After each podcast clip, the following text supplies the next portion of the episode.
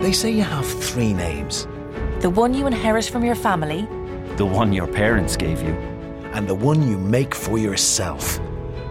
So create the brand of you. Find the job you've always dreamed of and make it yours by going to Irish Jobs, Ireland's online recruitment platform. Take control of your career. Visit irishjobs.ie and move up to the next level you. Irish Jobs. Make a name for yourself. The Equitable Life Assurance Society presents This is Your FBI.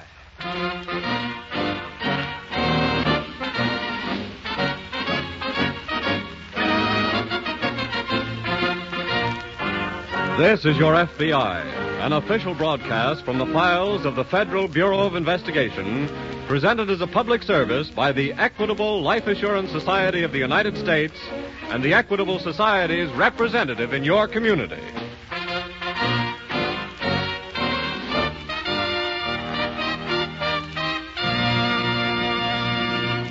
Since you've been listening to these programs, such as the one which will start in a moment, you doubtlessly have often heard someone say, I'm insured in the Equitable Society. But just what does that much used word equitable mean? Well, in the big dictionary, its synonyms are reasonable, right, honest, impartial, upright, fair. Pretty good list of pretty good words, isn't it? And we of the Equitable Life Assurance Society of the United States do our best to live up to them. It's because we've worked along these lines for 86 years that the Equitable Society is a part of the life of your community. And whether you know him or not, the Equitable Society representative in your community is a good friend of yours, working through life insurance for the security of you, your home, and your country.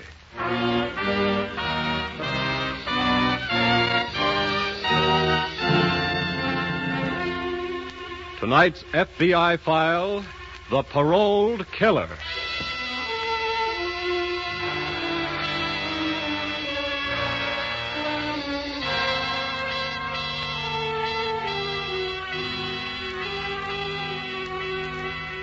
There is not one of us with his inborn American sense of fair play who would deny the essential justice in principle of the parole system.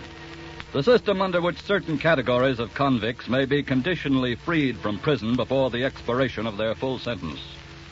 But the front pages of our newspapers almost daily bear violent witness to the fact, demonstrated in tonight's case from the files of your FBI, that some convicts are paroled whom, for the sake of society, it would be far wiser to leave behind the bars.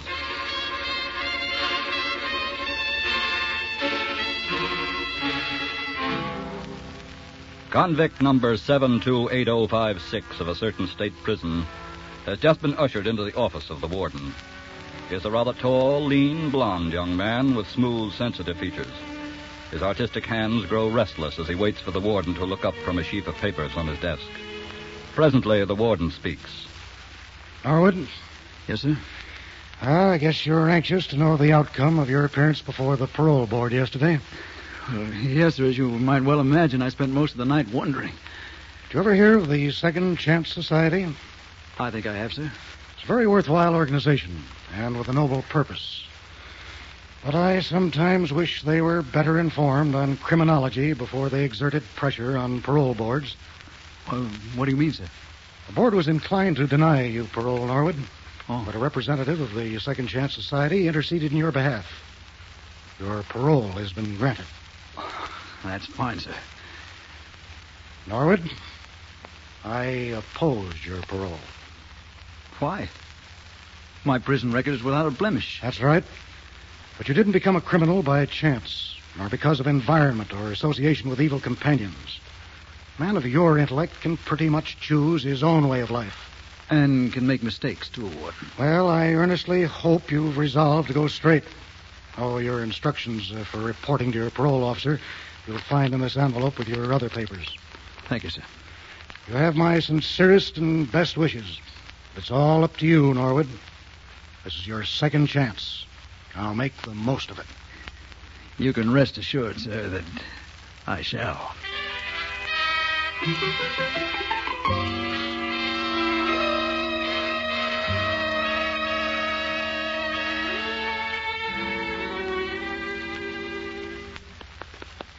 Carl. Carl. Oh, Wake up. what? Wake up, I said. Oh, leave me alone. I'm tired. Carl, I want to talk to you. Look, if this is about where I was last night, I had to work, so leave me alone. I don't want no rhubarbs. I don't want to argue, darling. Oh, that's a switch. I have a surprise for you. Hmm? Guess who's out of stripes as of yesterday? Out of the jug? Here. Who? What are you talking about? Hmm. Sweating already. Answer me, will you? Who's out? Ray Norwood. Right. I thought he had six more months to go. He was paroled. Look, is this a rib or something? No. How do you know he's out? He called about a half hour ago. He's on his way over here. He's what? You want to borrow my hanky, darling? Your lovely low-cut brow is covered with itsy-bitsy beads of perspiration. Shut up, will you? It's understandable, of course. You got a perfect right to be scared. After all, it was your testimony that hung the rap on him. Shut up, I said. What are your plans, darling? Let me think. Now, what are your plans? Don't answer the door. But I told him we'd be here. Tell him. Tell him I ain't home. That'd be childish. Wait a minute. Come back here. Oh, no. Jane. Hello, darling. Hello, Ray. Come on in, won't you? Thank you, sweet. Well, it certainly Here seems we like. are, Ray. Huh? Stay put, I said. Well, I must say that's hardly a way to greet an old friend. Carl, put down that gun. Oh, no. Well, I think Jean's made an excellent suggestion. Why the gun? What do you think? Oh, my dear boy, you have nothing to fear from me. Absolutely nothing. Are you kidding? Why, of course not. You evidently imagine that I've come here seeking revenge for your testimony at my trial. That's right. No. I hold no grudge for that. From your standpoint, it was simply a matter of self preservation. Huh? Well, one of the reasons I came here was to convince you of that. Oh, now, now, please, put down that gun. Do as he says, Carl. Uh, okay. That's Ah, better. And now you might be interested to know that I've been given a second chance. The warden asked me to make the most of it. So, uh, to please him, let's get busy.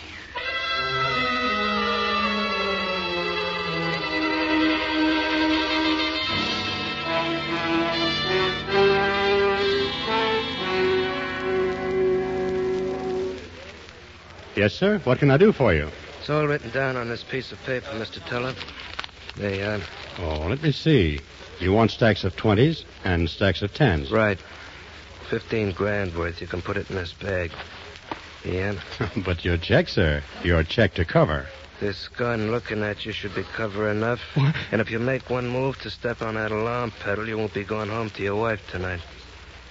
Put the bag, stuff in a bag like I told you. Well, you, you won't get away with this. It better not be your fault, bud.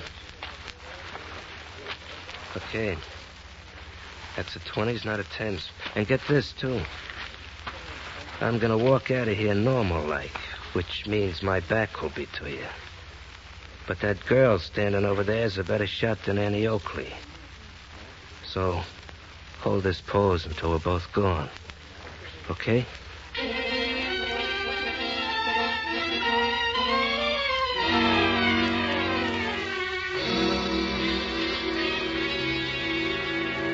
It was about two hours later when Special Agents Griffin and Decatur completed their preliminary investigation of the scene of the bank robbery and started driving back to headquarters. Did you get any leads at all, Fred? Nobody I talked to saw anything. What about the bank's special officer on duty? Well, he was at the side door when it happened, overseeing the transfer of some money from an armored car. Looks like they picked their time rather cleverly. Yes. Uh, what about the teller? Well, he gave a pretty sketchy description of the man. Too excited, I guess, for all the details to register. Could he give you anything on the girl? No, just said she was an attractive blonde. Hmm. Well, it seems like they just walked in, picked up 15,000, walked calmly out, and disappeared without leaving a trace. No, they left a trace, all right. What? Oh, I've got the note that the bandit handed the teller through the window. Oh? It's not much, but he might have left a fingerprint on it. We'll know when we get to the laboratory. Well, we're pushing time on this one. Let's step on it.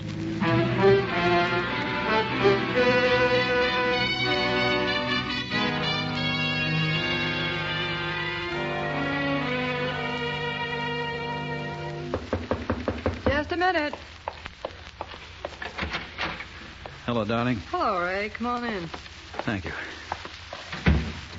Where's Carl? Out, and I don't know where. Good, I want to talk to you. What about? You and Carl. Well, How has he been treating you?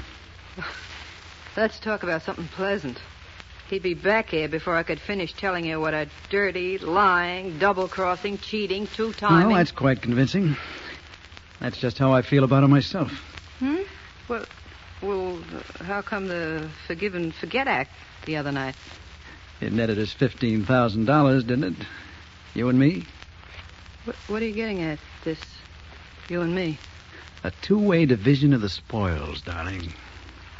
Say, you know, I'd like to kiss that parole board for giving you a pass home. And it's a bargain. How we going to cut Carl out and make it stick? I planned the bank job, didn't I? Yeah? Providing a way to cut Carl out was part of the plan. I don't get you. Let's wait for Carl.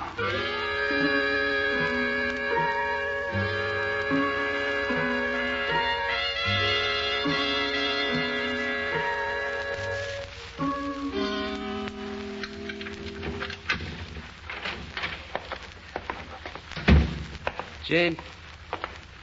Jane? I'm right here, Carl. Oh, We're both here. good. Well, how about getting down to business now? What business? Splitting the dough. Oh, uh, I'm afraid I have a bit of bad news for you concerning that, Carl. What do you mean? I'm afraid something happened this afternoon that'll deprive you of any part of the money. Are you kidding? No. What's this plush mouth talking about, Gene? Just listen, darling. You have a police record complete with fingerprints, you know, Carl. So what? The note you handed the bank teller was written on a piece of paper which you've handled several times. Your prints are on it. What? So you see, the police will be looking for you now. Why, you double I'm crook. just evening our score, Carl. That's fair, isn't it? You don't think you're going to get away with it? Why not? Well, well, you, you were part of the act, too, you know. I wasn't in the bank. Yeah, but you were parked a block down the street and drove Gene and me away. The police can't prove that. They'll prove plenty when I tell them where to go to look for the money. You, you'll tell them? Sure. About Jean, too? Why not? Look, if I take a rap, you're all going to take a rap. I'll yell my head off before I let you get away. Ah! Uh, And that, darling, is my good deed for the day.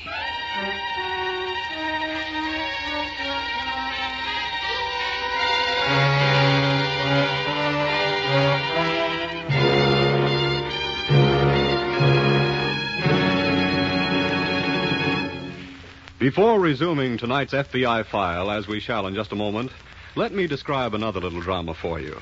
A drama that, while it might be less exciting, nevertheless has a mighty important application to you and your loved ones. This week at the Equitable Society, I happened to walk into the building carrying a heavy suitcase. And suddenly the suitcase seemed to grow lighter in my hand, and a voice said, Here, let me help carry that with you. Well, it was a friend of mine in the company an Equitable Society representative who'd taken hold of the handle. Thanks a lot, I said. It's a pretty heavy load. So I noticed, he answered. That's why I'm helping you out. That's my business. And you know, he was a 100% right when he said that. For it is the business of life insurance agents to help people. Help them carry financial burdens and responsibilities. Responsibilities like education for children, security for old age, the problem of keeping a home together.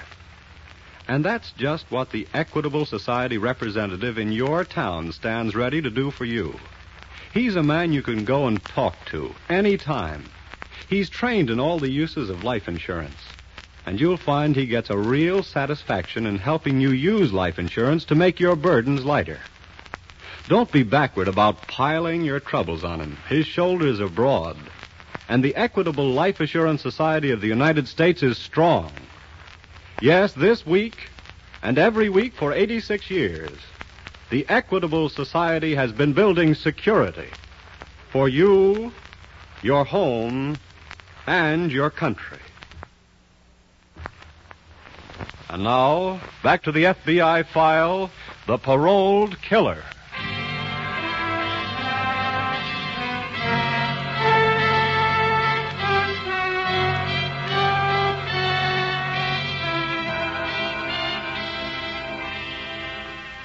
In most cases, the parole boards throughout America are composed of conscientious and qualified men and women who perform well the difficult job of deciding whether a convict eligible for parole can safely be returned to society. But far too often, they yield to the pressure of well meaning but uninformed persons and are forced to parole convicts who are loosed upon society with tragic and criminal results. As witness, 48 hours after convict Raymond Norwood was paroled, he had engineered a $15,000 bank robbery, murdered a man, and was still at large.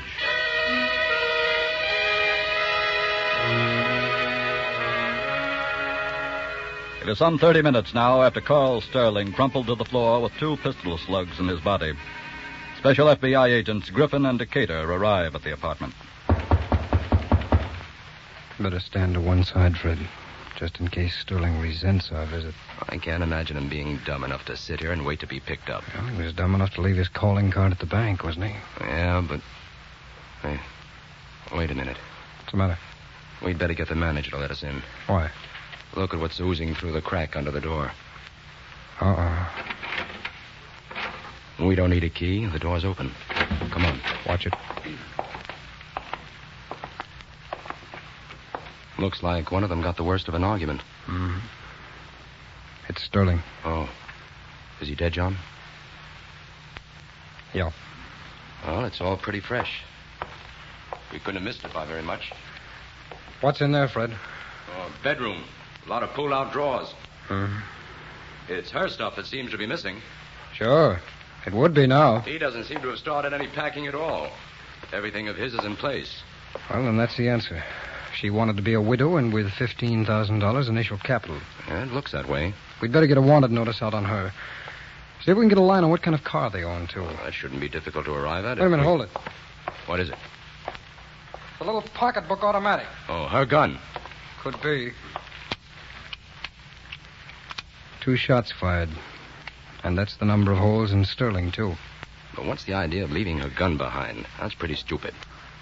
Yeah, that's what I was thinking. Maybe it's too stupid. Huh? Maybe, to coin an old phrase, there's a little more here than meets the eye.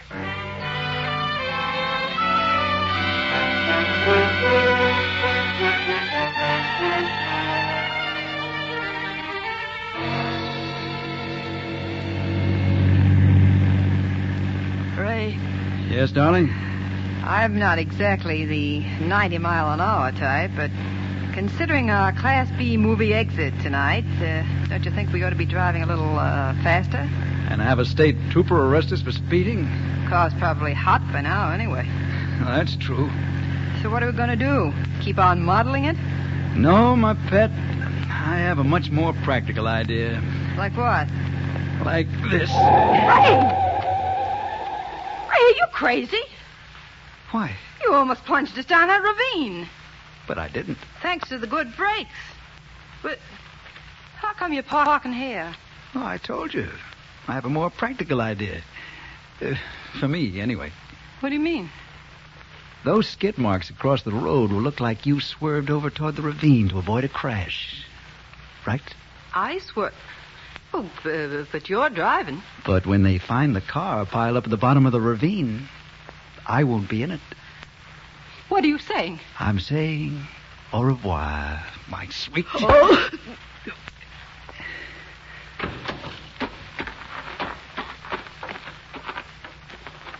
And so the villain took the $15,000 and pushed the girl and the car over the cliff.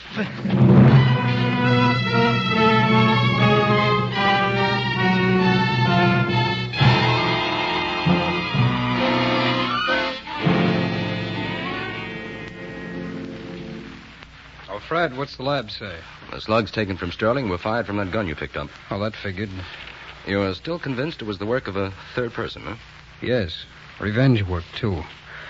Sterling's leaving his prints on that note at the bank wasn't a dumb move on his part. It was meant to be a smart move on the part of somebody else. To pin the job on him. That's right. Couldn't that have been his wife? No, no, she would hardly have been that clever and then left her pistol behind as obvious evidence. Oh, and that's where the third person comes in. Yes, Somebody who had good reason in his own mind to frame Sterling with a bank job and frame the girl with murder. Who would that be? Well, I've been looking over the police information on their background. Yeah? Sterling and his wife at one time were more or less stooges for a man named Raymond Norwood. Oh. Norwood was sent up a year and a half ago on a robbery charge. Uh, But where's the revenge motive? Well, Sterling turned state's witness against Norwood. But how could Norwood get revenge if he's still in prison? Oh, he was paroled two days ago. Well, then what are we waiting for? Let's find him. Well, we've got to get some tangible evidence on him first. Like what? Well, if we can prove the presence of a third party in all this the bank job, the murder, and the girl's getaway, I'll take it. Special Agent Griffin speaking. Who? Oh, yes. State Trooper. Oh, yeah? Yes. Oh? Uh-huh. Yes, I see. Oh, what's that location again, please? Yes. Yes, yes, good. Hold everything. We'll be out there right away. What's up? State Highway Patrol has just found Sterling's car piled up in the bottom of a ravine. Well, Well, I'm afraid the third person theory is shot to pieces. how's that? A girl's body is the only one in the car. Oh, so she was getting away on her own. Yes. Well, let's get out there fast.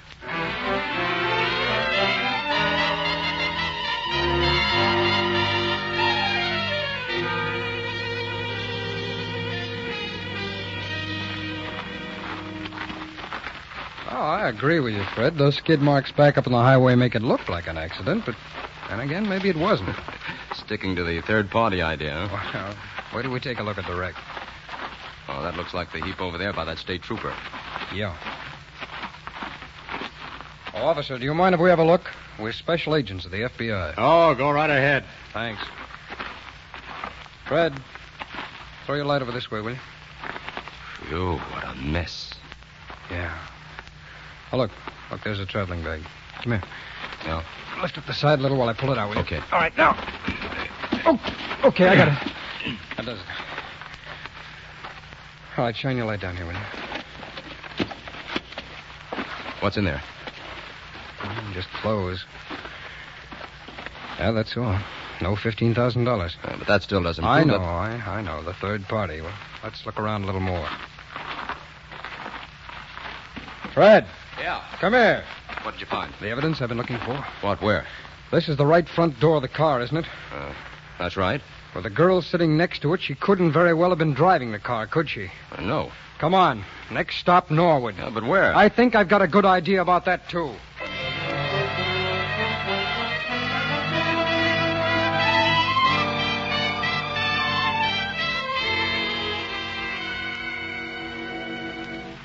Can I help you, sir?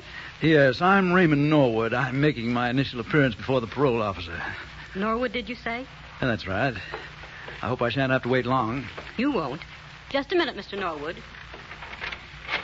Mr. Norwood is here now. Will you send him in, please? Come this way, please. Thank you. Good morning, gentlemen. Morning. Morning. I presume you would like first to see my credentials. On the contrary, Norwood, allow us to present our credentials. Uh, What's this? We're special agents of the FBI. But I, I understood this was the office of the parole officer. That's why we're here. We knew you had to report here, Norwood, and we wanted to talk to you. What about? it? About the robbery of the City National Bank yesterday, the revenge murder of your former associate, Carl Sterling, the accidental death of Mrs. Sterling, which, of course, wasn't accidental at all. But you have no evidence that I had a hand in any of it. Norwood, if you had wanted it to appear that Mrs. Sterling was alone in the car, you should have seen to it that her dress wasn't caught in the door on the right side. Very clever, gentlemen. But I'm afraid I shall have to frustrate your plans for taking me. Oh, no, you don't. What? Now, what were you saying about frustrating someone? I. I suppose a retraction is in order. Come on, get up. And this time, Norwood, there'll be no parole.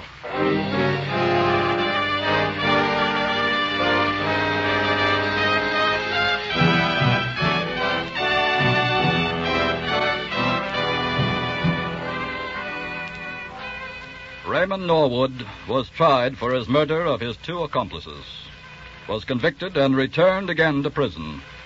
This time he was executed for his crimes. Now, we would like you to listen to a statement prepared especially for tonight's program by J. Edgar Hoover, Director of the Federal Bureau of Investigation, on the subject of parole. Parole is a humanitarian and worthwhile institution designed to aid the wrongdoer who has learned the error of his ways by giving him another chance under supervision. Like all laws, its first objective must be the protection of society. Parole fails unless society benefits.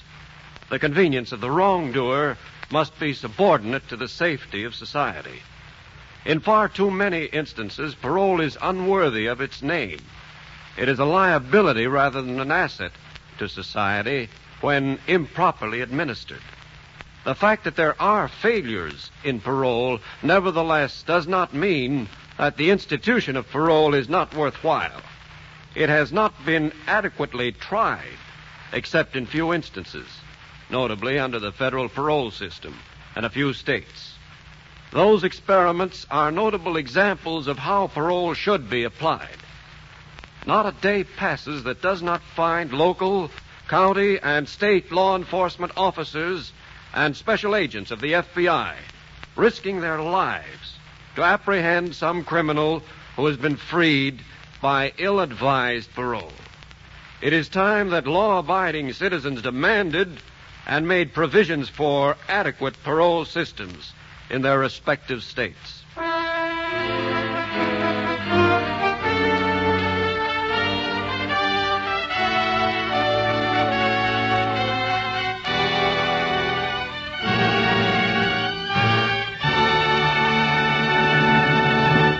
In just a moment, we'll tell you about next week's thrilling case from the files of the FBI. It will once again demonstrate the accuracy, the speed, and above all, the intelligence with which FBI men work. But now, let me introduce to you another expert in security the Equitable Society representative in your community.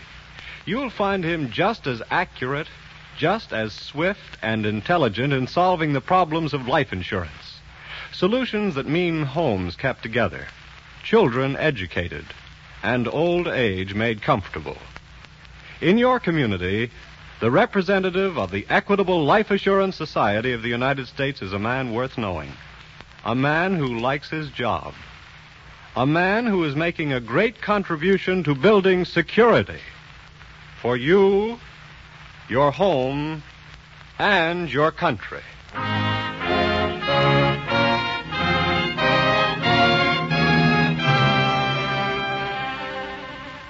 Next week, we will bring you another colorful story from the files of the Federal Bureau of Investigation The Wasteland Hideout.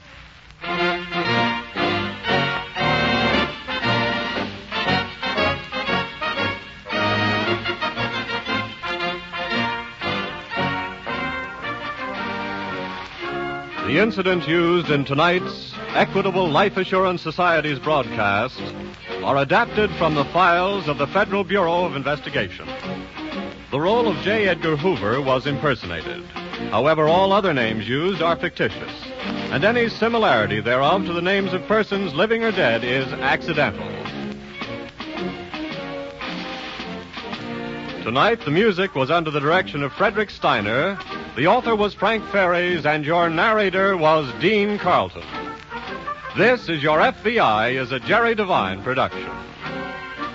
Now, this is Carl Frank speaking for the Equitable Life Assurance Society of the United States and the Equitable Society's representative in your community, and inviting you to tune in again next week at this same time when the Equitable Life Assurance Society of the United States will bring you another colorful story from the files of the Federal Bureau of Investigation The Wasteland Hideout.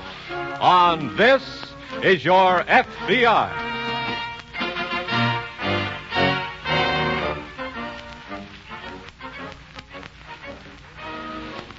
This is ABC, the American Broadcasting Company.